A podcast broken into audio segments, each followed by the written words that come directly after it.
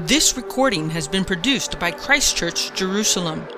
For more information, visit us at cmj israel.org. So good evening, everyone. Thank you for evening. Thank you for breaking the cold and uh, the security and you know, all the kings and princes that have come to visit this uh, fair city. Uh, let us begin in a word of prayer. Our Father in heaven, we thank you that we can be gathered here tonight to learn more about your word, about your, your workings in, uh, in our lives and in the world. Lord, we thank you that uh, there are indeed uh, kings and princes and dignitaries uh, in Jerusalem, and uh, we thank you that we know the King of heaven and that uh, we can study your word tonight. So Lord, give us open minds. We pray your blessing. We pray, Holy Spirit, that you will indwell us and that you will liven our uh, hearts and our senses within us. And we pray this in your name, Yeshua, our Savior. Amen. Amen. Amen. All right, we are wrestling, or beginning to wrestle with, the text known as the Book of Deuteronomy. So uh, here is a summary from last week. We started by asking the question how many books are there in the Torah? And the answer was? Right. There are four books. The fifth one being a commentary on the previous four. Right? Deuteronomy is quoted to or alluded to over 100 times in the New Testament, reflecting its popularity during the Second Temple period. You find in Second Temple period literature uh, all the other texts that are in other people's Bibles, they, if they're going to quote from the Hebrew Bible, it's most likely going to be from Deuteronomy, okay, or the Psalms. So they, they were the popular texts floating around at the time of Jesus. And Isaiah, yes, Isaiah. Moses is the traditional author of the book of Deut- on Deuteronomy, with an unknown author and redactor adding the account of the death of Moses and presumably other sections of the Torah, that is, parts of the Torah that look that have a, an obvious editor uh, changing names, like uh, Dan. Okay, um, Abraham goes from Dan to Beersheba. Can't possibly have done that because Dan hadn't been born yet. So he went somewhere, okay, and then whatever that name had been forgotten, and later on, the redactor, the editor, presumably the same guy who's also tacking on Moses' death, is just updating the scrolls. Okay? That doesn't mean they're not true. It just means there's an editor. That's all. Jewish tradition says that the redactor of the Torah is Joshua. Obviously, why? He succeeded Moses. So they, they give him okay, the task of this. It doesn't say that, that's who it is, but that is the tradition. Okay? The book is known as Sefer Devarim in Hebrew, the book of words. In Greek, it is called Deuteronomy, the second law, Deuteronomos. Following a mistranslation in the Septuagint, okay, of the word Mishnah, words Mishnah Torah, or the repeating of the Torah in chapter 17. The book appears to be the longest monologue in the entire Bible, presented by Moses, who at the start of his career complains to God that he can't speak. So, somewhere along the line, Moses has become quite erudite indeed. Moses was born in Egypt, educated and raised as a prince of Egypt. Now, the ancient Egyptians had a fascination with death. They constructed mighty monuments to the dead pharaohs, embalmed themselves, created frescoes on the afterlife and the underworld, turning death into a cult and even a form of worship. Yet Moses' own death and he dies at the end of the monologue, was anti Egyptian in every form. There is no Great Pyramid, there is no mummification, there are no dynasties of his or frescoes. God is a God of life, and in him there is no death. Moses' parting speech is what preserves him, and not the kings of Egypt. It is Moses that is still remembered. Who is Moses talking to? Well, obviously to Israelites, yes? Specifically to the descendants of the Israelites who departed from Egypt, although there are those but still from the age of 20 who would have seen the, uh, the miracle. They would be about 60 by now. Accompanying them are the Egyptians who joined as the multitude during the Exodus. The community before him has journeyed as nomads. They have seen miracles. Their clothes have not worn out. They have been nourished daily by heavenly manna and seen the miracle of the Sabbath. Both Jews and Gentiles have been guided by a pillar of fire and cloud. They are no strangers to the divine. They have had the Torah since Sinai and have had Aaron and sons to act as priests in the tabernacle. And yet, when they cross the Jordan and camp on the plains of Jericho, they circumcise themselves. Joshua chapter 5. True, truly, not the best of battle plans, that when besieging an enemy city, you first incapacitate yourself. Okay, and we talked about that. Like basically, Jericho probably got really scared, yes? Okay? Obviously, then the community assembled before Moses is uncircumcised, thus actually annulling much of the Torah. Example uncircumcised people cannot celebrate Passover. Which means, what did the children of Israel not do in the desert? Very interesting that they have a tabernacle, they have the Torah, they have priests, and yet they are not circumcising or celebrating various things what are the priests teaching them? Which begs the question what exactly have the priests been teaching the people? Perhaps this is the impetus for Moses to retell the Torah in Sefer Devarim. Maybe. Mount Sinai is often referred to as Horeb in Deuteronomy. There is no convincing explanation for the two names. Okay? Either it's Mount Sinai or Horeb, We don't know the reason why. Though many commentators have attempted. There is no, or there is convincing. There is no. I, I, I missed out the no. Oh, just okay. Yes, I'm going to change that before I put it on the I'm internet. not the only one who missed No. The root word of Horeb in Hebrew, charav, refers to ruin, destruction, and or sword, which is an interesting name for a mountain that God would choose to descend from heaven and present his Torah on. Yes? The New Testament does not use the name Horeb. Sefer Devarim reintroduces the concept of divine sanctioned invasion and the idea of a just war. These are not concepts advocated strongly in our current culture. We have to be careful when taking present day morality and superimposing onto the past. We also should not ignore the land boundaries that are present in the Bible. We can have a discussion about them, but we should not ignore them. Does that make sense? Mm-hmm. They are there in the text, so you talk. Okay? Here we have uh, uh, a speech go in and take the land and kill people and take all their stuff, which might not seem like a nice thing to do. At the same time, you have these listings of all these borders. So they're there, it's in the text. So you should not ignore it. You should also be prepared to talk about it. All right, so that's where we are. We are standing on the plains of Moab, about to invade. Uh, and away Moses goes with the rest of his speech. So we will read the rest of chapter 1, uh, starting at verse 9. Okay? And in our tradition, let's just go around the table. Doesn't matter what language or version of Bible you're reading, God knows them all. Now at that time I said to you, You are too heavy a burden for me to carry alone. The Lord your God has multiplied you, and behold, you are today as numerous as the stars of heaven. May Adonai, God of your fathers, increase you a thousand times as many as you are, and may he bless you just as he has promised you. How can I bear by myself the weight and burden of you and your strife? Take your wise men and understanding and known according to your tribes, and I will make them heads over you. And you answered him, The thing that you have spoken is good for us to do. So I took the heads of your tribes, wise and experienced men, and set them as heads over you, commanders of thousands, commanders of hundreds, commanders, commanders of fifties, commanders of tens, and officers throughout your tribes.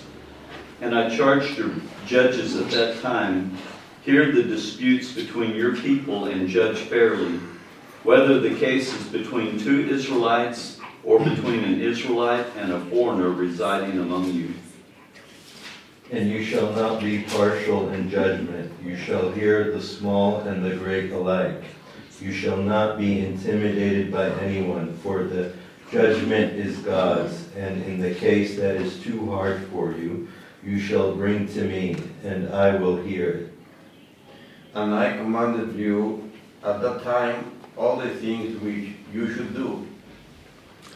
Then we set out from Horeb and went through all that great and terrifying wilderness that you saw on the way to the hill country of the Amorites, as the Lord our God commanded us. And we came to Kadesh Barnea. Then I said to you, You have reached the hill country of the Amorites, which the Lord our God is giving us. See, the Lord your God has given you the land. Go up and take possession of it, as the Lord, the God of your fathers, told you. Do not be afraid, not be discouraged. Then all of you came near me and said, Let us send men before us, that they may explore the land for us, and bring us word again of the way by which we must go up, and the cities into which we shall come. The idea seemed good to me, so I took twelve men from among you, one man for each tribe. Ah, and they turned and went up into the hill country and came unto the valley of Eshcol and spied it out. And they took in their hands some of the fruit of the land and brought it down to us, and brought us word again and said, It is good land that the Lord our God is giving us. Yet you would not go up, but rebelled against the command of the Lord your God. And you murmured in your tents and said, Because the Lord hated us, he has brought us out of the land of Egypt to give us into the land, hand of the Amorites to destroy us. Where are we going up? Our brothers have made our hearts melt, saying, The people are greater and taller than we. The cities are great and fortified up to heaven. And besides, we have seen the sons of the Anakim there. And I said to you, Do not be terrified, do not be afraid of them. The, and the Lord your God, who goes before you, will himself fight for you, just as he did for you in Egypt before your eyes. And in the wilderness, where you saw how the Lord your God carried at you, as man carried his son, in all the way that you went until you came to this place. Yet, in spite of this word, you did not believe the Lord your God. Who went ahead of you on your journey, in fire by night and in a cloud by day, to search out places for you to camp and to show you the way you should go. When the Lord heard what you said, he was angry and solemnly swore. Not one of these men of this evil generation shall see the good land that I swore to give to your fathers. Except Caleb the son of Jephunneh, he will see it, yet to him and his children I will give the land that he has walked on, because he has followed Adonai wholeheartedly. Also Adonai was angry with me for your sake, saying, Thou also shalt not go in either. Joshua the son of Nun, who stands before you, he shall enter. Encourage him, for he shall cause Israel to inherit it. And as for your little ones, who you said would become a prey, and your children, who today have no knowledge of good or evil, they shall go in there, and to them I will give it, and they shall possess it. But as for you, turn and journey into the wilderness, in the direction of the Red Sea. Then you answered me, We have sinned against the Lord. We ourselves will go up and fight, just as the Lord our God commanded us. And every one of you fastened on his weapons of war and thought it easy to go up into the hill country.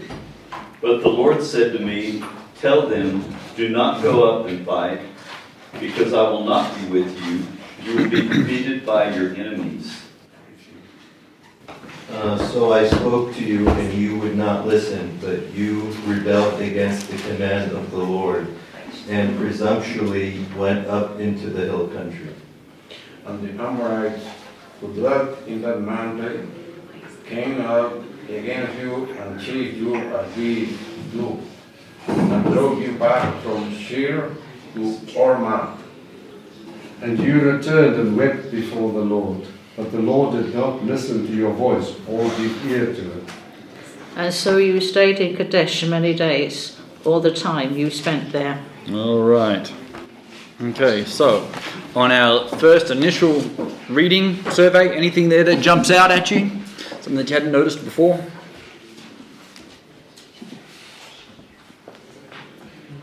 Anything there of obvious difference from what you've read in the rest of the Torah? It's not always easy to see, but we'll, we'll have a little, we'll go at it.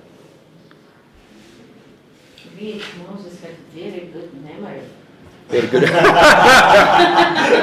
okay. He spoke so long, everything he was remembering. and of course, it was more details than was before. Adds also add also some some less details. There's, guess some there's things he's deliberately missing out, Mhm. and you go, hmm, I wonder why he's doing that. We'll have a little look as we go along. We'll say, what are you saying, Moses, and what are you not saying, and why are you not saying it? Because remember, in in in Jewish exegetical tradition, what's not said is just as important as what is said. Sometimes it's what you don't say to someone that actually gives you the learning? Okay? As opposed to saying everything and leaving nothing to the imagination.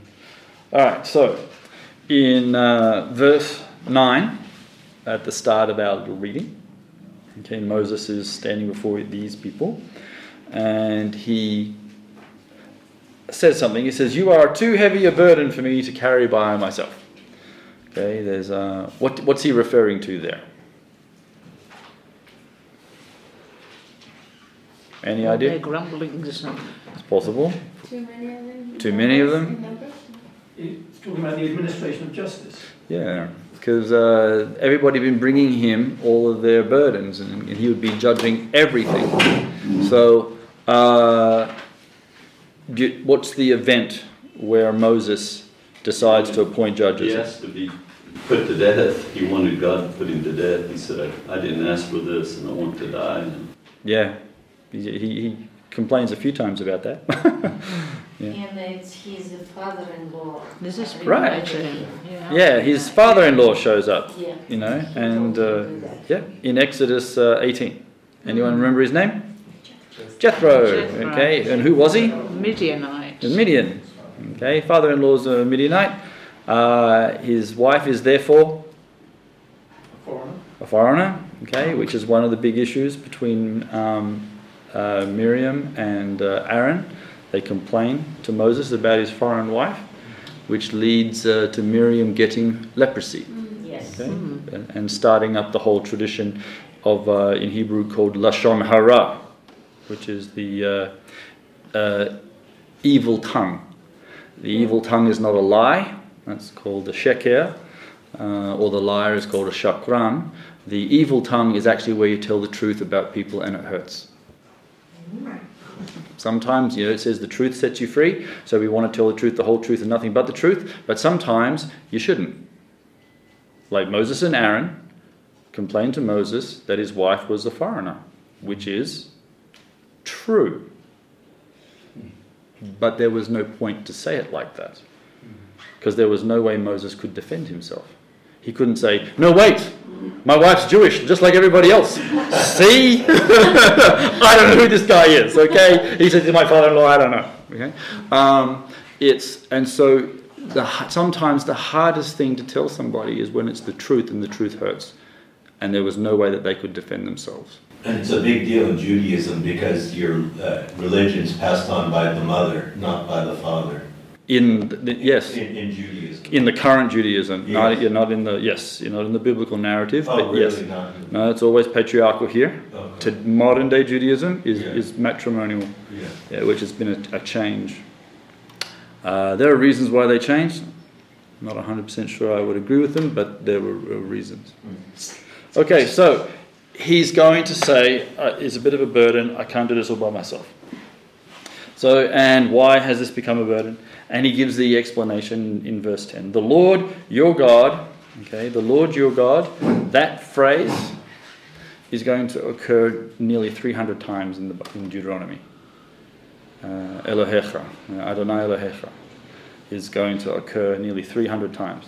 So it's a, it's a very, Moses is going to say it constantly to people, the Lord your God. The Lord your God. Don't forget who your God is, the Lord. Right? And uh, So even at three hundred, they didn't get it, so. incredible. We needed to do three hundred and one. Maybe you needed to, yeah, one extra. If we had an extra chapter, they might have got that. so the Lord your God has increased your numbers. So how did he do that? By providing for them. Okay. How would how would God provide for his them. people? Yeah, I'll make sure that they don't die. but apart from that, how does do norm- normal numbers of humans increase? Birth, kids. Yes. Mm-hmm. Okay, so you know, a man and a woman have a special cuddle, and later on, out comes a baby. Okay, this is normally the way populations increase. Isn't it inc- interesting that the impetus for this is given to who? God. The- Moses doesn't say, I'm really struggling with your numbers. Ease up in the tents, guys, okay? he doesn't say that. What he says is, The Lord your God has been increasing you. This is actually seen as something very positive, right? You know, the, the, the high birth rate is a positive thing. The high birth rate is coming from him. If you're not having a high birth rate, what's your issue? Okay, so think, remember, let's not look at present day morality and superimpose it on the past. Text talks. Okay, so today, here you are, you're as many as the stars of heaven. Any idea where that sort of phrase came from? Right. Yep, well done. Yep, it's this blessing that God gives Abraham where he says, Look up in the stars. So shall your descendants So say your descendants, they're going to be as fruitful as the sand on the seashore. All these, all these wonderful um, idioms and metaphors and things, wonderful. And then Moses takes that and says, "Look, it happened. You're, you're, there's, there's a lot of you now." And then in verse eleven, the blessing continues. May the Lord your God of your fathers increase you. Oh, how many more times? Yeah, may he double your numbers, you know, maybe a thousand times more, and bless you as he has promised. Okay. So, uh, where do you get this idea of the command to multiply? Noah. Yeah, Noah. it's actually given to a Gentile, right? Go forth and multiply. Go forth and fill fill the earth. So, how does Genesis as well. Genesis. correct Genesis nine? No, um, in the Garden of Eden. Oh, yes, and it's also in the Garden of Eden. Yes. So again, you've got it a couple of times at this stage, all with uh, Gentiles. Okay. And uh, now we have it to some Jewish people. Um, how do you increase in numbers? Now, what I'm going to say could be very controversial, and I hope that it is so we can get some discussion. I'm going to play devil's advocate. How do you increase in numbers? Win wars. with what? Win wars. I mean, not have not have too many wars that. Uh, Don't, don't have too many wars, so your population doesn't decrease by casualties. What else? What's actually the biggest killer on the planet? Childbirth. Yes, it's a plague. Right? 55 million people died in World War II. What happened a, a year later? Are you talking about World War One? Oh, World War One. Yeah, yeah, the Spanish flu. Even more died. Even more. Yeah. It's unbelievable, right? And it was uh, how many people died in the bubonic plague wiped out like a third of the planet. I mean, it's unbelievable. Once you get into a, a bacteria, that is so much more powerful than us. Right? They just, we think we're good at killing. We have no concept. Uh, but uh, so, war, plague. What are some of the other things that uh, decrease your population? Starvation. Got to get some food in there, and food is tied to what very precious resource? Rain, water. Yes, right. And so uh, later on in Deuteronomy chapter 11, the rainfall is going to be linked to your morality. In Deuteronomy 11, God is going to say, if you're good, I'll give you rain. If you're bad, you're not going to get it. That's, that's going to uh, affect your uh, family size. How do you increase your family size? Marrying, having lots of kids, Marrying, having lots of kids. And not divorcing. Okay, sure. What about reproductive rights? Do the women have any say in this? Ladies, God has come down and said, have lots of kids. Multiple. Has anyone stood up and go, hey, don't, don't tell me what to do? I, I, you know, I, if I, having babies is really hard work. You try it. We're in a, And subdue it is a command. sorry? Fill the earth and subdue it is a command. Correct. There is no, it's a law. Right. But here we are in the modern world, and what actually do you see occurring in the world? Abortion. Negative birth rates. Right? The actual fertility rate to for a nation to just hold average is 2.1 live births per woman. Okay, so each woman needs to have 2.1 kids. How you do the 0.1, I'm not sure, but give it a go. Well, you've got to, um, that allows for a small degree of child, child mortality, but because not every, every woman gets married, Correct. it's actually 2.3 per family. Right. Yes, I've, I've seen that statistic. Yeah, but the the UN, if you go to the UN website, it's 2.1. Okay, so the top three nations on the planet. Those are the largest nations on the planet. First nation largest is which one? China. China. What's their pop- fertility rate? 1.3. Okay, so they are racing towards a real problem. Okay. Second largest, uh, uh, India. Their pop, uh, birth rate is now 2.1.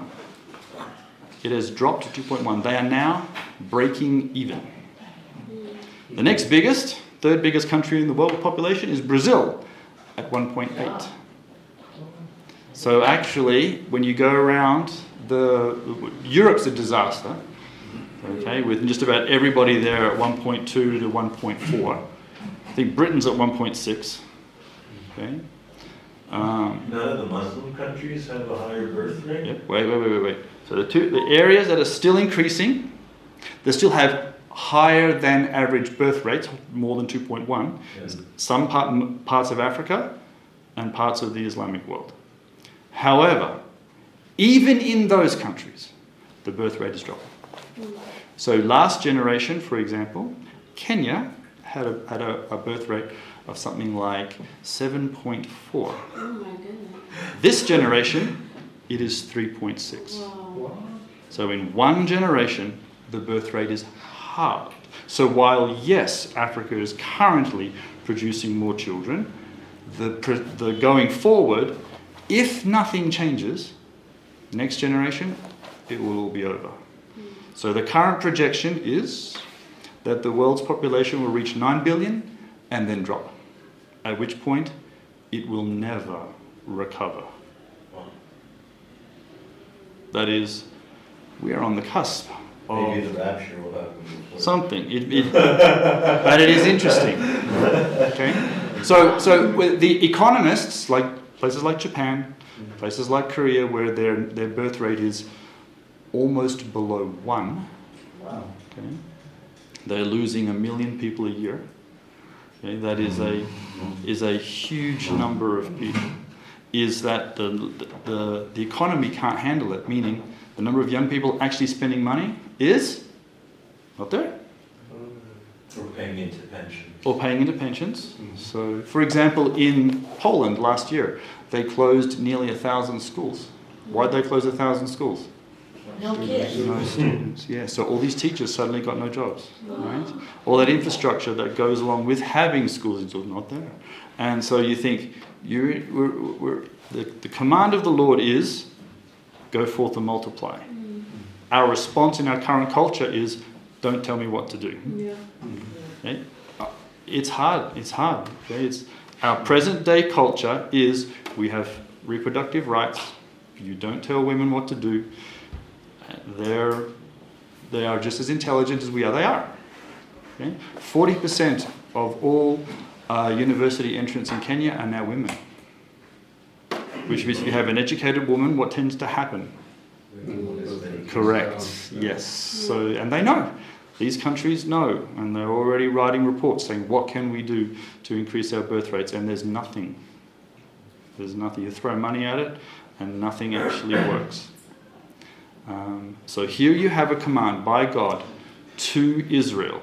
Most of those people who will be bearing the burden of all of this are going to be the they're the ones who are actually going to have babies. And in the ancient world, that was actually a dangerous affair. Okay, this is a. It was not like today. Uh, back then, you're looking at you know, 20% mortality rate. Okay, if something goes wrong, woman dies. Right. So it's a it's a tough thing. What happened to Rachel? Benjamin. Okay. Yeah. Benjamin. Benjamin, yeah, right. It's a, it was it's, it's rough stuff, okay. And uh, and yet here you have this speech where God says, "Now go forth and multiply. Go do what you're supposed to do. God's already doing it. May God do it to you again." But it's not that God miraculously makes women pregnant. Okay, something else has to happen. All right. So, verse twelve. But how can I bear your problems and your burdens and your disputes all by myself? Well, obviously, it's rhetorical. I cannot. choose some wise, uh, understand. Choose some wise, understanding, respected men from each of your tribes, and I will set them over you. You answered me. What you propose to do is good. Um, who did he not mention? Jethro. Yeah. He makes no mention of, actually, I got this idea from my father in law. There's no mention of this. Why do you think not?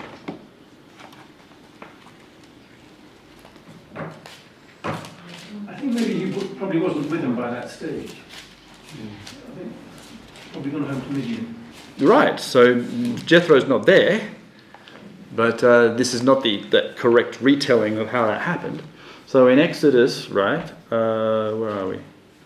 Um, Moses' father in law is as Exodus 18 17. So um, in, at the beginning of Exodus 18, it says that Jethro, the priest of Midian, father in law of Moses, heard of everything that God had done for Moses and his people and how the Lord had brought him out of Egypt. So word spreads. And so he shows up. Then he noticed that um, Moses is doing all the hard yakka and uh, doing all the judging. And then the father in law says, um, What you are doing is not good. You and these people who come to you only wear them yourselves out.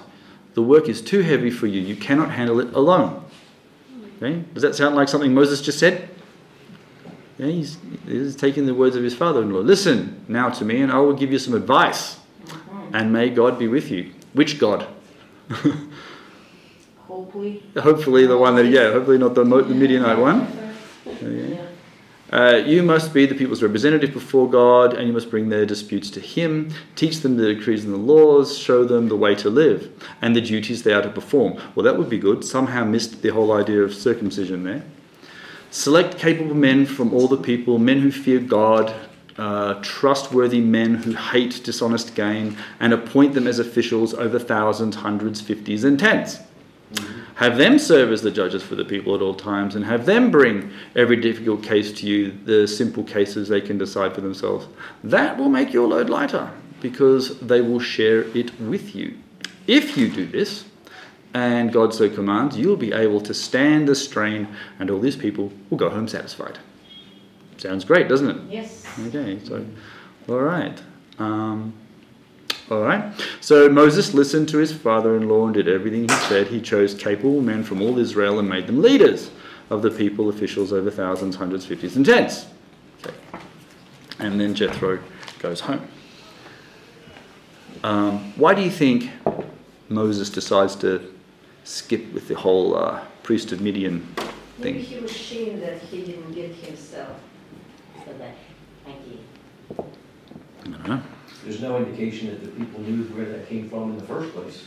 That's maybe. I mean, it could have been a conversation between him and his father-in-law, and number, number one, number two. Yeah, it could have been done privately in his tent. No one has a clue. And Moses is reporting it. Wouldn't it be a little harder for the people to accept coming from a non-Jew? Yeah. Street cred. Could be. Yeah. Re- remember, remember, we've got four other books. Mm-hmm. It's not like Exodus 18 isn't there. Obviously, the community is not reading it. Yes. All right. I mean, um, they're not doing what's in the Torah. obviously. Yes. Right? And uh, so we're, we're having this impetus to do the retelling. When it's time for the retelling, we decide to skip some bits. So, okay. so yes, the, most of the community may not know who, who, uh, who Jethro is, or conveniently forgotten, or.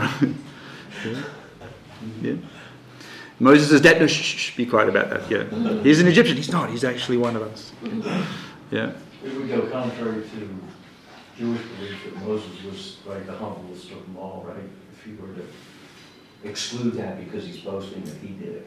Right. There is there is this little bit where it kind of looks like, yeah, I, I chose this. Hang on a second. Because you actually have another parallel story of how you choose leaders. And it's got nothing to do with Jethro either. And it's actually in Numbers. Okay, Numbers 11. Okay, so in Numbers 11,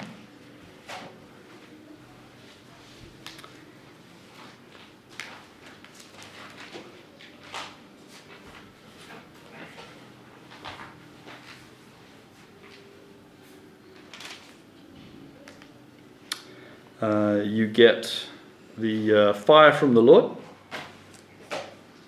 and which is consuming the, the camp. You get the quail. Verse 16, is it? Verse 16? Yes. Then the Lord said to Moses, Bring me 70 of Israel's elders who are known to you as leaders and officials among the people. Make them come into the tent of meeting that they may stand there with you. I will come down and I will speak with you there, and I will take the Spirit that is on you and put the Spirit on them.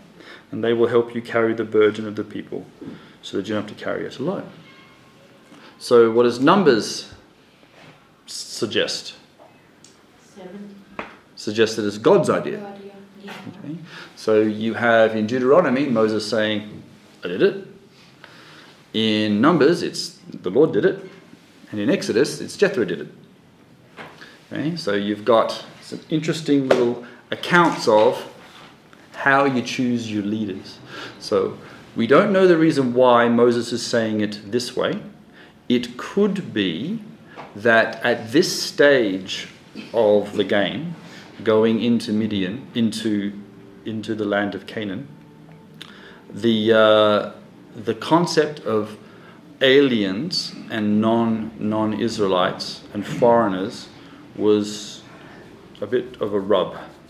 So it would be best if we just don't mention the non-Israelites at this stage.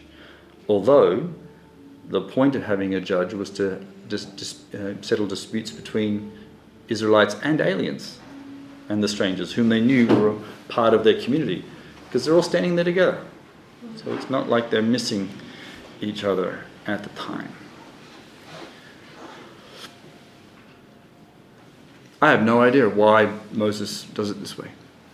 Commentaries don't uh, offer very, very good. Some commentaries that I uh, looked at um, said this is a retelling of Numbers 11, and other commentaries said this is a retelling of Exodus 18. Uh, each one said there is a difference. None of them postulated good, good reasons why. It's just one of those things in the text, guys. It's there. No need. Don't try and ignore it. Just remember to wrestle with it. That, uh, Why would you even wrestle with that? because some because the skeptics will come across because this is one of the things that uh, for those of us uh, who Saying the rest of it is uh, false? correct they'll say they'll go along and they'll say if this bit's untrue therefore every bit is untrue say, now that's I say wonderful. yeah that Let them go their way. yeah that argument is obviously a fundamentally flawed argument but it is one of the arguments is I say, that let us not waste our time with that. Shake your sandals and and off go you talk go to somebody else. sure yeah I think that's a way of letting people head on down their own path. Right, so that's the skeptic. Now, take it to the household of the believer, who, when they come to a contradiction in the Bible, shakes their faith. This is- this isn't a contradiction, though, I mean. It's I mean, you know, Numbers 11 is actually a different context. Those Right. 70 men were prophets. Right. It's actually more than 70, turned Yeah. out to be 72. Yeah, and it's they the were one- witnesses and prophets, whereas these, with Jeth, the Jethro's case, they, they were judges. Right. They're, they're, they're really two different things. And if, if, if Moses does not, I mean, he's providing a summary account. If he doesn't Correct. provide a summary account, then you might as well just say, here's the other four books again. Well, he's not doing that. He's doing Right. what's he's doing a be'er. He's doing in that when he says it says he expounded the Torah in verses one to 8 mm-hmm. The, the phrase is be'er. He's digging deep, and so the, the the things that he doesn't say, and there's reasons why he doesn't say it that way, is he's like you know, and so whether he's doing the Genesis one or the Exodus one or whether he's doing the Numbers one, is uh, is is uh, is. I mean, it seems to be more the um, the Exodus one because of the captains of you know the leaders of Right. hundreds, thousands, tens, which is but but as you say in here in, in the um, numbers we've got the seventy or seventy-two, and the Spirit comes upon them, and they are you know you have the number of them, Mm-hmm. and it, it looks like a different role rather than just administration and oversight, and you know, and a hierarchy of sorting problems out. These these guys would have you know were promised the Spirit. were Good, given yeah. the Spirit. And in, in Numbers, he he lists exactly which leaders from exactly which tribes, and he names them and everything. And then those guys hang out with him, and because where do they end up going up to to talk? They go to talk with God, Yeah. although they do so in Exodus. Right? So um, sometimes the chronology seems a little different. So in 15 it says, So I took the leading men of your tribes, wise and respected men, and appointed them to have authority over you, which seems to be actually the numbers time. Even though I agree with Neville that I think it's the Exodus time. Okay, to command the thousands, hundreds, and fifties. So he's using he's actually blending both together in a in a time period. I charged your judges this time, hear the disputes between your brothers and judge fairly, uh, whether the case is between other Israelites or between one of them and an alien, because they knew that there were aliens present. Do not show partiality in judging, here small and great alike. Do not be afraid of any man, for judgment belongs to God, right? Uh, bring me any case too hard for you, and I'll hear it. And at that time, I told you everything you were to do. Now, it would be really nice if our judges and law courts actually followed this um, advice. But unfortunately, I think we all know that's not always the case. Is he saying in one point that he wants to delegate? But at the very end of that, he's saying, "Bring it to me." Well, only the hard cases. Yeah, yeah. The hard, the hard, the hard cases. Uh-huh. And it was often the prerogative of the king to decide the hard cases. Uh, what's the big? What's the famous hard case you have in with the king of Israel? Solomon. Yeah, exactly. The Right. Yeah. And uh, for those who are, um, I don't know the American system, but perhaps you could tell me in the in the in the British system, what's our highest court of appeal? That's the law. Courts, And there's even one higher, the Old Bailey. Queen, Privy Oh, Council. Queen. Yeah. You, as a British subject, you actually can appeal to the Queen. It'll cost you lots of money, and you most likely probably won't get through there. But uh, technically, according to the rules, you can. Okay? Does, does the American have a system? Can you get? What's the highest court you can get to? So you have the Supreme Court, then you have state jurisdictional courts and lower courts, and any, anything that's not satisfied or is disputed at the lower court goes to. Goes up, So yep. it- it's very. s- Similar. Very similar. Yeah, yeah. So yeah, you, you end up getting somewhere to the top to the top You boy. never needed it. Yeah. I knew you should say that. All right, so now now we've uh, told told women we need to have lots of kids, and uh, we've appointed some leaders over our thing, and ignored the father-in-law and his direction. Okay, then time to send some spies out in the retelling of the spy uh, situation. Then, as the Lord our God commanded us, we set out from Horeb. Okay, that mountain again, not not known as Mount Sinai and went toward the hill country of the Amorites through all the vast and dreadful desert that you have seen. And we reached Kadesh Barnea. So, who are the Amorites? I hear you ask. Yeah. Any idea? Canaanites in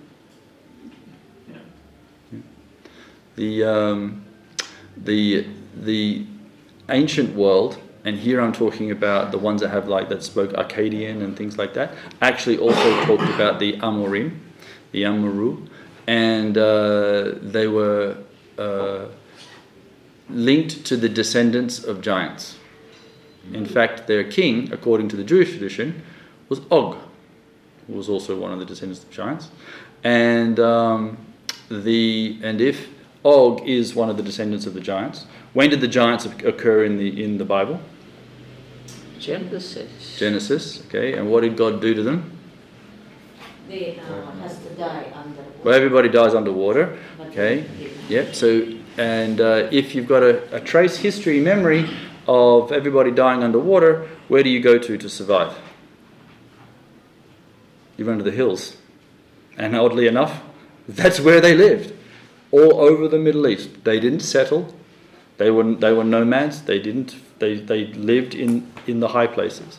They refused to come down uh, to the low, low places that were settled by other peoples. And you see often, let's go up and fight the Amorites. Let's take their hills, let's go up, uh, uh, because that's where they're, they're, they're hiding. Um, and when we talk about Canaan, where do we get the name Canaan from? Cain, I suppose.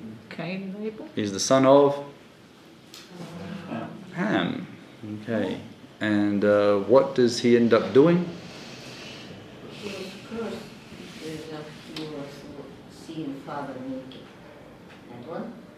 Well, Ham sees his father naked. Yeah. Canaan is cursed. Yeah. So if you actually have a look at Genesis, it's not Ham that's cursed.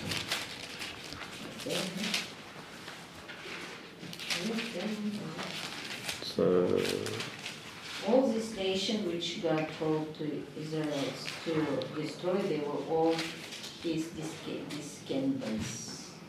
Descendants. So the uh, the okay the sons of Noah who came out of the ark were Shem, Ham, and Japhet. Ham was the father of Canaan. Okay, for some reason the text needs to tell you this. What book is that? This is uh, Genesis. there were three sons of Noah, and from them came the people who were scattered over the earth. Noah, a man of the soil, proceeded to plant a vineyard. Uh, when he drank some of the wine, he became drunk and he lay uncovered inside his tent. Ham, the father of Canaan, need to remember? Say that again. Saw his father's nakedness and told his two brothers outside. But Shem and Japhet took a garment and they laid it across their shoulders and they walked in backwards and covered their father's nakedness. Their faces were turned the other way so that they could not see their father's nakedness. When Noah awoke from his wine and found out what his youngest son had done, not named, he said, Cursed, Cursed be Canaan. Why curse Canaan? Why not say, Cursed be Ham? Because was it Ham's oldest? Ha- Shem, Ham, and Japhet? It doesn't say. The text says Noah woke up and he knew what his youngest son had done. And so, in biblical Hebrew, when you have the youngest son, who actually could that be? Grandson. Could be grandsons. So, mm. Ham couldn't control his family. Noah worked out which one had done something wrong and curses Canaan. So now that Canaan's cursed, remember, begin, uh, in Hebrew thought, beginnings and ends often occur in the same place. When we're going to settle the people of God, in which, which land will we settle them and make it all right? Land of Canaan. Wasn't it also in the Old Testament that if the father did something wrong, it- he could pass on the curse to the next generation? Then God changed it to, you know, each person. Right. Yep, there was the thought that, um, that the sins of the father go on to the children. And then God said, listen, no, you one's going to die for their own sins. And Yes. this, and the other, yeah. So, uh, yeah. So it's interesting that, that the, the text says it that way, that it constantly mentions, as soon as you mention Ham, Straight away, he was the father of Canaan. He was the father of Canaan. We worked out who the youngest son was, and cursed be Canaan. And so this is the land that we're going to enter and have to conquer. Unfortunately, part of it is occupied by these Amorim, which are these nomads who journey from hilltop to hilltop to hilltop, trying to avoid uh, a repetition of the flood. Um, just like when Nimrod builds the Tower of Babel, why do we build a tower up? What was the last time? When last time we rebelled against God, what did God do? Flood the world. What's the answer? Build up. Okay, get as high as we possibly can, just in case God does this again. Then we didn't. We get the end up getting the dispersal of the of the languages. Uh, so here, um, we're, we're, we're, we're going to go towards the hill country of the Amorite, the Amorim, and uh, we reach this place called Kadesh Barnea. Uh, anyone know where that is? Is Currently, currently? yes. Where's it? Where is it currently? being there to a winery. Yeah, there is a winery there. Yeah. Is it the Negev? It's the Negev. Yeah. Yes. Yep. It's just outside the territory of Judah, biblical Judah. Right? It um, and uh, and somehow that's where the Amorim were living, or part or part of their group. Because often when you wipe one group out, there's still other bits around, and they sort of come back. Also, like the Canaanites, there's lots of different kings. So it says you go defeat the Canaanites, and then two chapters later, the Canaanites are back. It's just a different group. Verse 20 Then I told you, you have reached the hill country of the Amorites, which the Lord your God is giving you, okay, or giving us. Which is one of you know that, that whole theological issue of uh, what is a divine invasion, what is a just war. Can we have those things? Can we not? Uh, those are issues we have to deal with. Because there'll be parts of our community that are very pacifist, are there not? Yes. And there are other parts of our community that are not. Uh, and yet we're both reading the same texts. So, see, the Lord your God has given you the land. Go up and take possession of it, as the Lord your God of your fathers told you. Do not be afraid, do not be discouraged. And then all of you came to me and said, Let us send men ahead to spy out the land for us and bring back a report about the route we are to take and the towns that we will come to. The idea seemed good to me, so I selected 12 of you, one man from each tribe. Okay? And they left and they went up into the hill country and they came to the valley of Eshkol, and uh, it's grapefruit in Hebrew, and they explored it. And then, uh, taking with them some of the fruit of the land, they brought it to us and reported, It is a good land that the Lord our God is giving us. Okay, so this is uh, the parallel passage is in Numbers 13.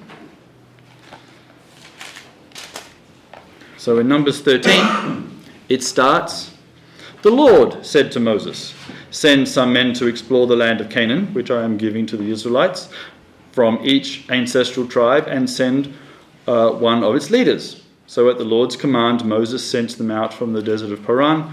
All of them were leaders of the Israelites, and these are their names. What's the difference there? He said that people said but here Right. the Lord said. Correct. Why do you think Moses is making the impetus here on the people?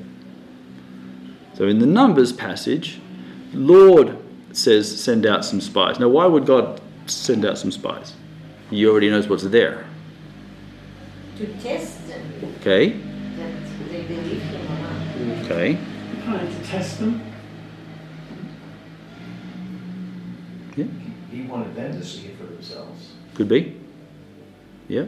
I mean, not 100% sure, but yeah. He's just a forgetful man.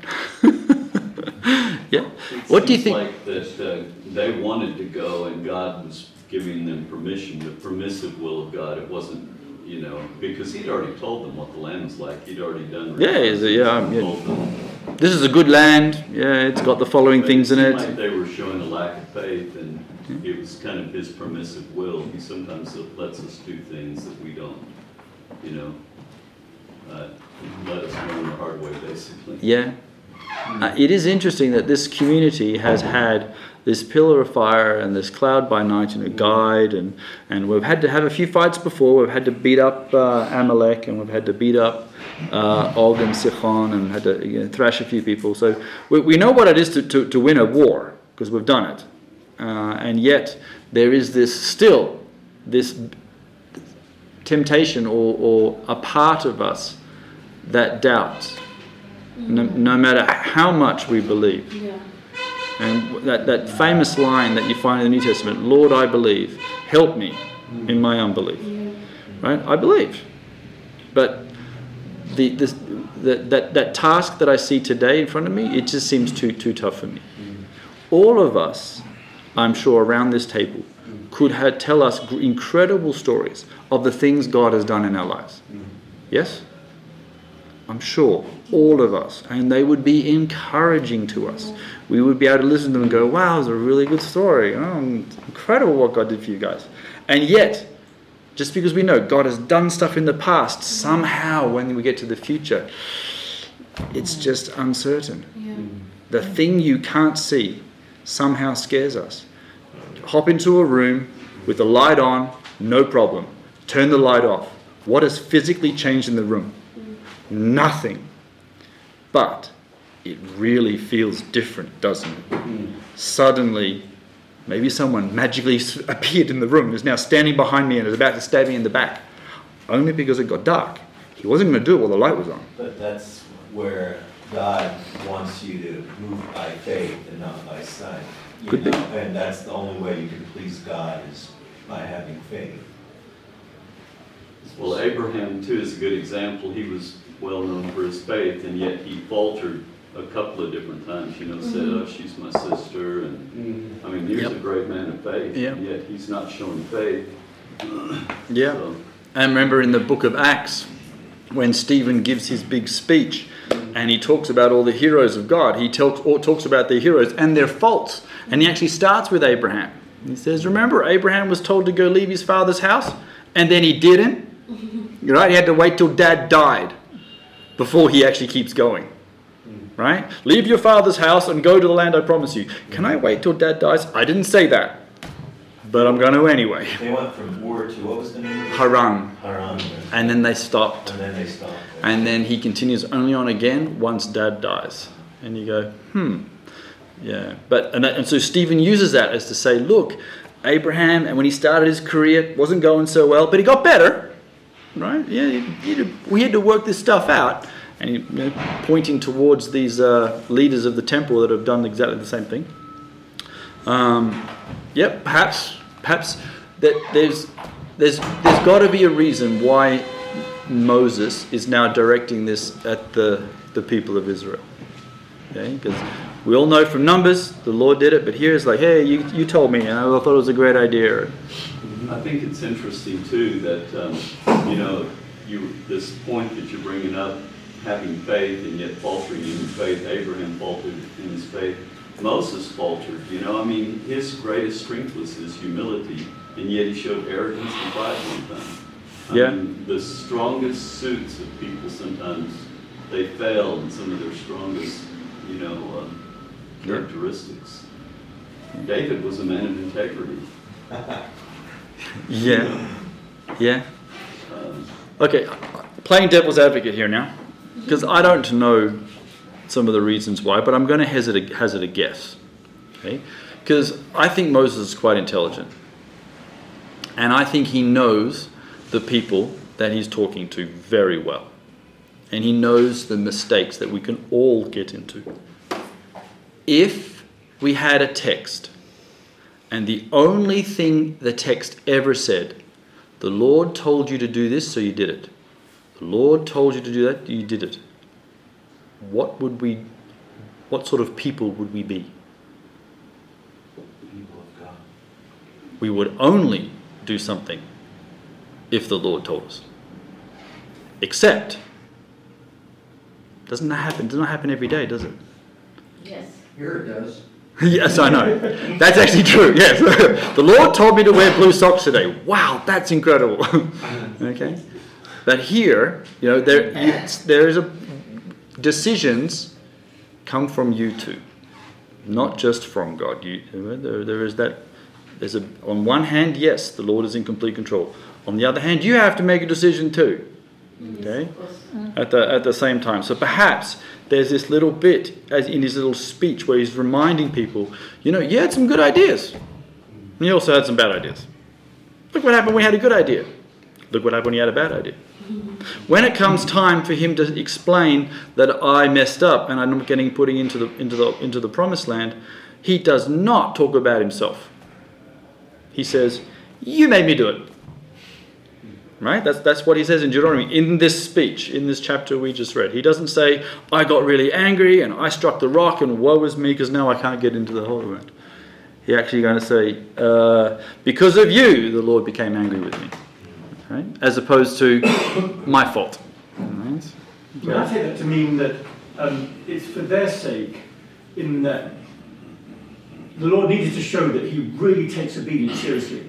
And if you're the top guy, then just this one slip up is going to have a big impact. So, I mean, he, he'll overlook sins in all sorts of other situations, but those who are in charge and responsible, he deals with them. So, so that they will not kind of play fast and loose with God's grace, he has to deal severely with Moses. Yes, so in- it's in- for the people's sake in that sense. Yeah, and I, have some other takes on that too. I agree with you. Uh, in in that passage, the Lord says to Moses, "Because you did not honor me in the sight of the Israelites." So it's not that you got angry. It's like the people were at the, in that incident. The people were complaining about water. Now they have a legitimate complaint. Why? They're in the middle of a desert. And there's no water. And by the way, Mary just died. And uh, as soon as she dies, the very next sentence is, "And there was no water." Now, what's that? Why? Why would that be in Hebrew? There's actually no dots. It just says Mary died and there was no water. Because what's Mary's name in Hebrew? Miriam. From there is water.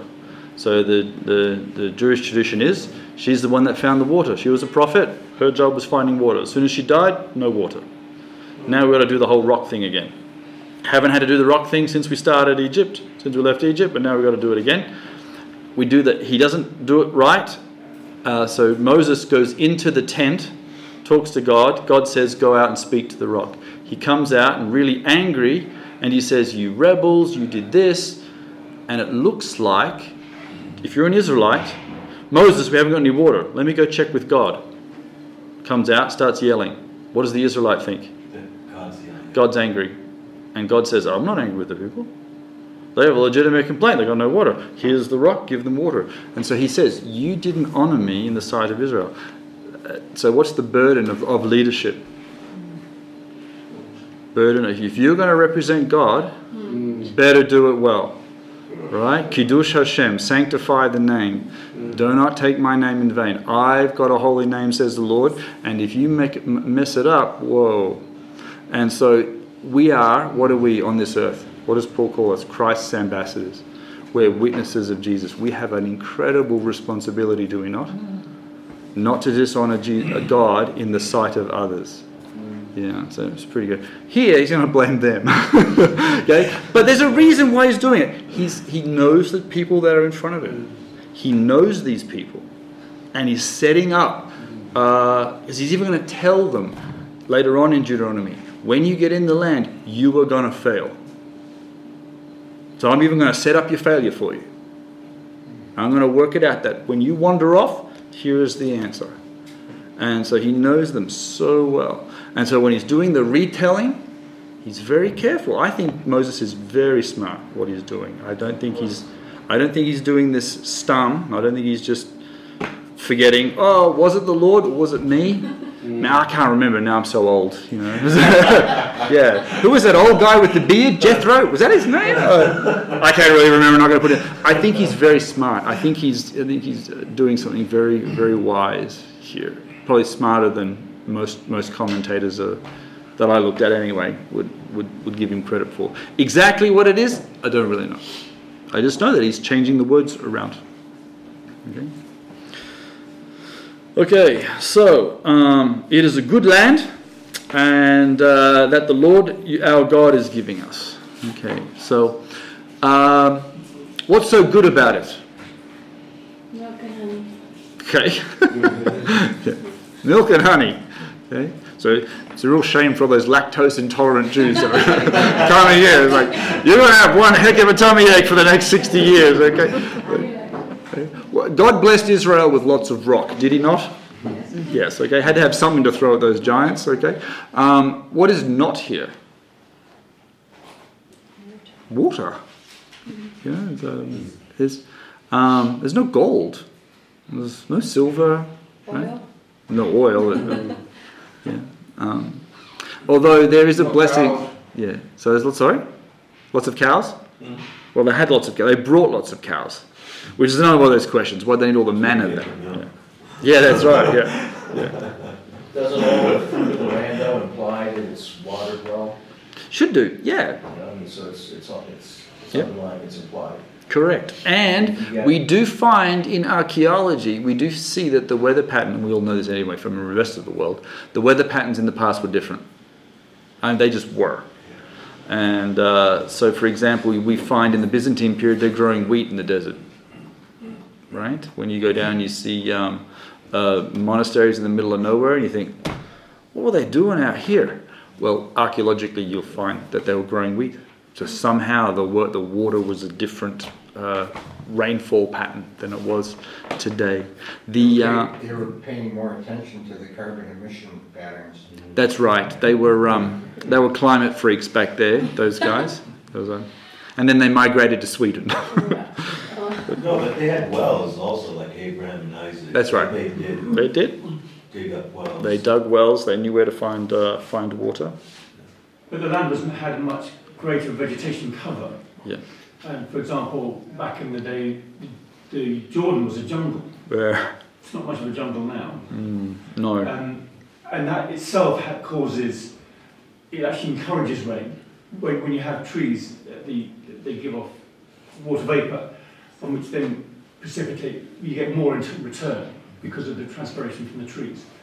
Uh, so actually, because the, the land was denuded of forests over the hundreds of years of primarily Turkish, yeah. yeah, Turkish and others. Well, the Turks are particularly responsible for it because of their taxation policies. Um, because they would tax. For trees. Yes. If someone had wanted to own land, they could have rights on it if they were continually cultivating it. But the taxation that the uh, Ottomans would levy was based on how many trees there were on that land. And so they cut down trees. Yeah. Yeah, it is a very silly policy. They, they thought they were smart back then. So the uh, they send out spies. The spies bring back uh, some fruit and a good report. But then they also do give this. But you were unwilling to go up. You rebelled against the command of the Lord your God. Okay, rebellion in the Bible is always bad. Okay, there's no no good rebellion. Not too good now. No. even even when Jesus is is told, you know, what do we do with the Roman soldier who wants wants us to carry the pack? What's his answer? Oh, uh, yeah. What do I do when I have to pay the temple tax? It's corrupt, Jesus. Uh, pay it. Yeah. What do I do if they pay for the Roman taxes? Should I pay them? Yeah, give give whatever. To, okay. The kingdom of heaven is something a little different. But in this case, whenever we see the, the rebellion idea, and the word there is uh, mered, okay, and the, the first guy who leads the first rebellion in the Bible is Nimrod, okay, which means we rebelled. Okay, you're unwilling to go up, you rebelled against the Lord, you grumbled in your tents, and you said, The Lord hates us. So he has brought us out of Egypt to deliver us into the hands of the Amorites to destroy us. What do you think of that sentence?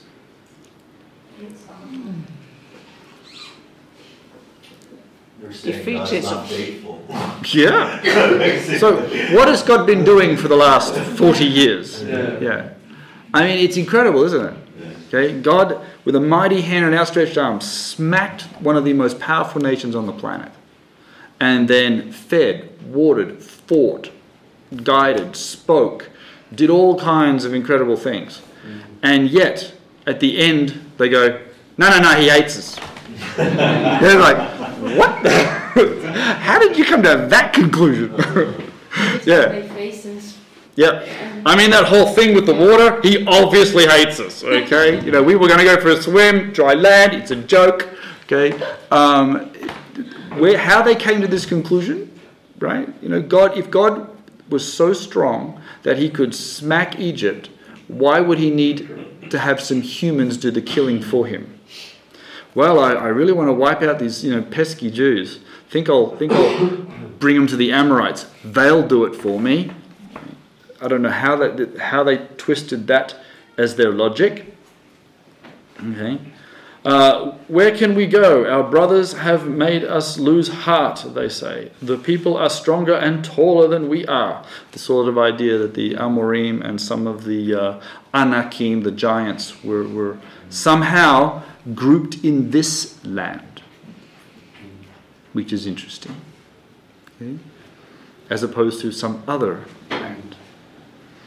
Okay. The people are stronger and taller than we are. The cities are large with walls up to the sky. We even saw the Anakites, the Anakim there.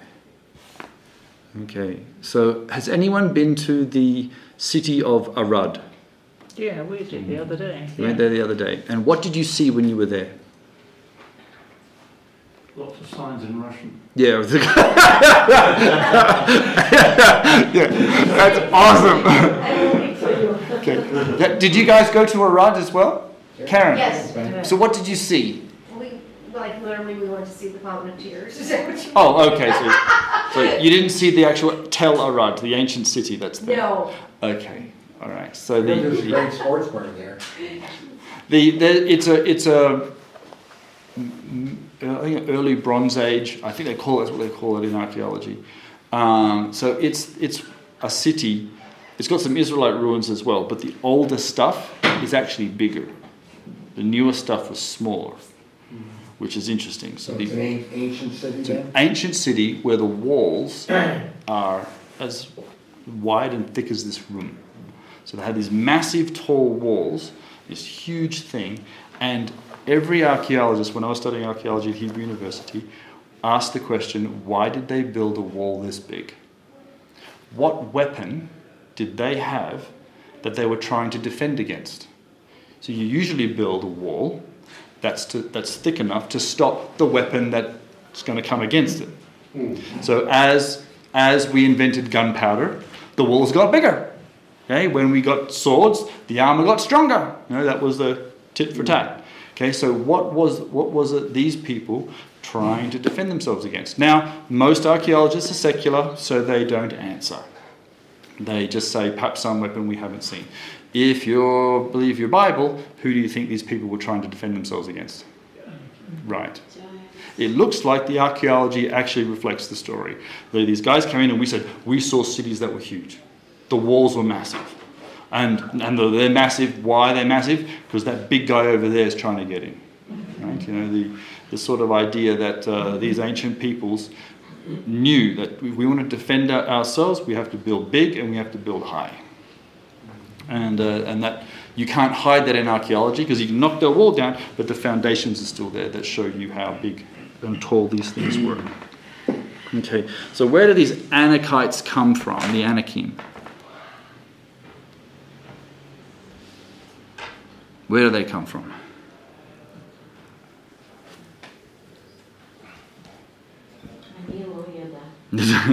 Where, okay. Where, where's your first thought? Greece. Greece. They're really big there in Greece. Well, it's a, it's a general term given to a ferocious, I maybe not say ferocious, a, uh,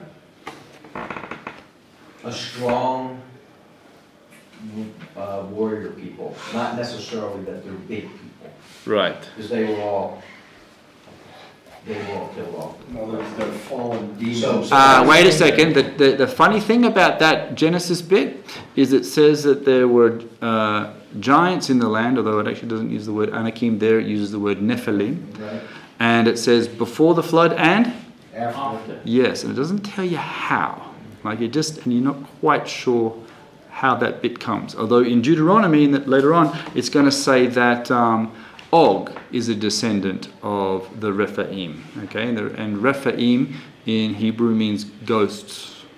Okay, Um, that's why you have a valley in Jerusalem called Emek Rephaim, Valley of the Ghosts. So there's The one, oh. yes, so there's it's holding on to some sort of hint or a remez that that valley area, which was on the Patriarchal Highway, which is what Derech Hebron is, had some connection to the Rephaim. Uh, I'm not quite sure what that is, uh, or why Og is a descendant thereof, or where they come from. However, Anak in Hebrew means giant one. Okay? So there's somehow a race of very tall people, and uh, and it terrifies these these uh, these spies. Well, some of them anyway, not others. Okay, it, it definitely terrifies uh, some, and it says we can't go there because we even saw Anakim. Okay, we saw these big cities, we saw these massive walls, uh, which we actually see in archaeology today, and we've seen these these giant ones. Now, we have no clue exactly how they, they get there, where they come from. Uh, other biblical sources, that is, books not in our Bible, uh, mention the, uh, the Nephilim. It mentions their names and it talks about what they did, they didn't do in books like Jubilees and Enoch. And, uh, and in, um, in the Talmud, it even mentions that uh, Og was one of them that they all didn't actually die out from the from the flood. Some of them survived. Okay.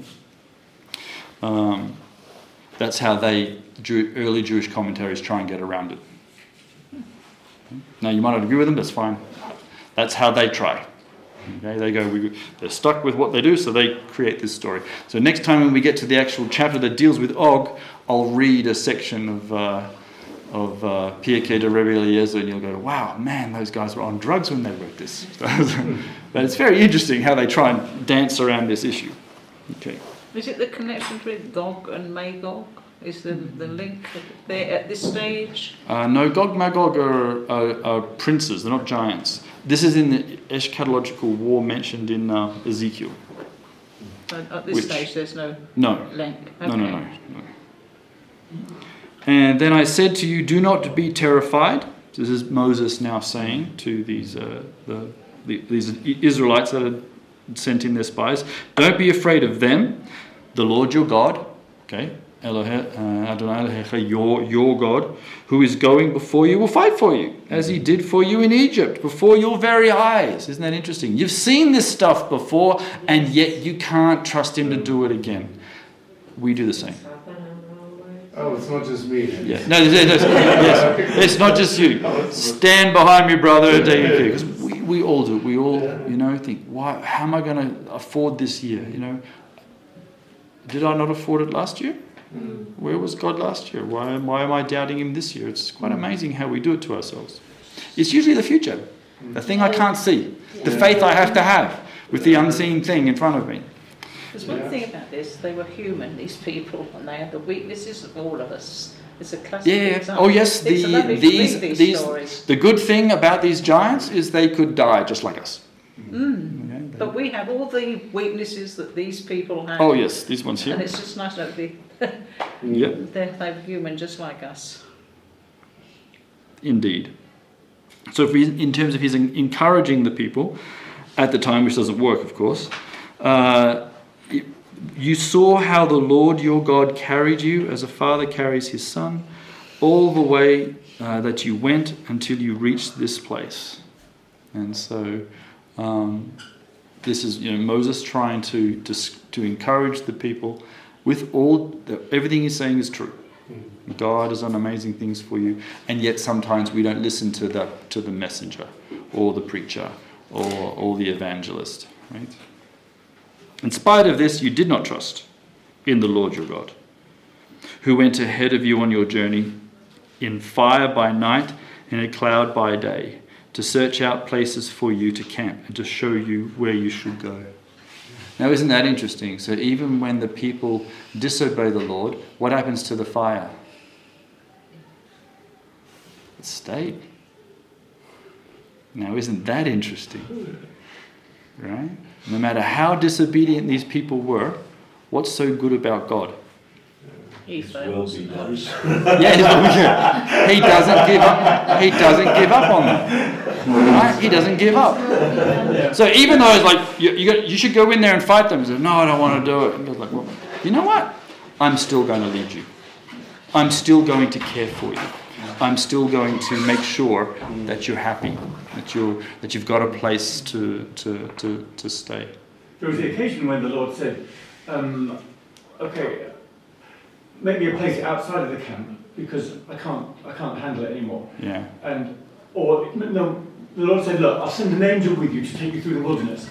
Moses said, you mean you're not coming with us? Yeah. I'm not moving. Unless you stay with us, I'm not moving. Moving. Yeah. And then the Lord responded to Moses. Because that's a very powerful argument because of the way that Moses presents it. He said, and in particular one place he says, um, you know, the nations will say that you, the Lord, you could bring the people out of. But you couldn't bring them in. You couldn't bring them into the fullness of the promised land. Um, so therefore, that's why Moses says you can't destroy this people. Yeah. Because the nations will say, you could not, you could bring them out, but you couldn't bring them in. Yeah. Which is such an affront to God's capability. Yeah. Even when there are a rebellious bunch of people. Yeah. You know, God will achieve the end that He's always had in mind, no matter how crazy and problematic His people are. Yeah. And I, I include us in that. the- Indeed. Because uh, in verse 34, when the Lord heard what you said, he was angry. And he solemnly swore, Not a man of this evil generation shall see the good land I swore to give your fathers, except Caleb, son of uh, Jephunneh. Uh, he will see it, and I will give him his descendants the land uh, he set his feet on, because he has followed the Lord wholeheartedly. Okay, um, and this this phrase with uh, kol belev is going to be a phrase that shows up a lot in Deuteronomy. One of the things we're going to find Moses talk about in Deuteronomy is the heart. Okay, we've had four books talking about sacrifices, talking about rules, talking about all this kind of stuff, and yet, when it's and, and circumcise, circumcision, yet what does Moses want to circumcise? Your heart. He, where does he want you to write the Torah? On your heart. Okay, why? Because obviously you can't keep it anyway, but I really want it here. I really want it here. And, uh, He want us to love Him? with all of our hearts, yes. And uh, and and so here, and he begins. This is one of his first times where he begins to say, you know, um, this because look, Caleb's going to be able to see because he's walked with me with his whole heart, which is what I really want. Okay, you know, this is this is the type of future I want for you. The things that Moses deliberately going to say and deliberately leave out. Okay, is this I want. It's going to is it's going to be always about the heart. Because you, the Lord, became angry with me also. Because of you, sorry. The Lord became angry with me also and said, You shall not enter it either, but your assistant Joshua, son of Nun, he'll enter it. Right? Completely missing uh, a large section of the story. okay? Right? He's remember what Moses is leaving out, why he's leaving in here. Is that because of you? Well, yes. There's a bit of you in there too, Moses. But uh, here, okay. But your assistant will go because he will lead Israel to inherit it. And the little ones that said you could, that would be, ta- you said would be taken captive, your children who do not know yet good from bad, they will enter. The, now that is an interesting thought, right? Because uh, there is obviously there's a, a strong tradition even today in Judaism that uh, you know, the there is a just the accountability of knowing right from wrong in little ones isn't there yet. Although in Christian tradition, we we call everything original sin. You're just wrong from the minute you were conceived. Okay? Uh, those are actually two different things. You don't have to children how to lie. No, correct.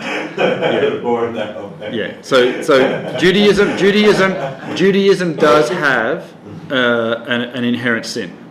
It's called the uh, evil inclination, or the Yetzer Hara. Okay, they, it, it is there. Okay, in, in in Christian tradition we talk about it a lot. In Jewish tradition they tend to say they don't talk about it as much, but it is there.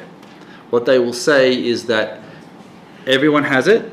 Uh, but it doesn't really start showing up until you're a little bit older.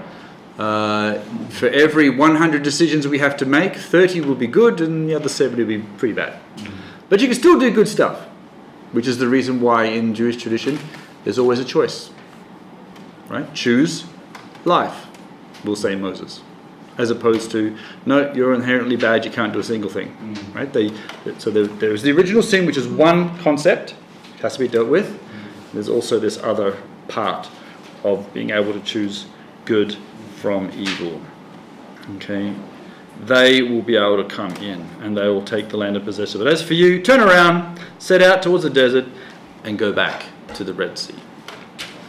And, uh, and then we start uh, the wandering. But we'll leave it uh, there because the next section, which we haven't got time to deal with, introduces an interesting concept.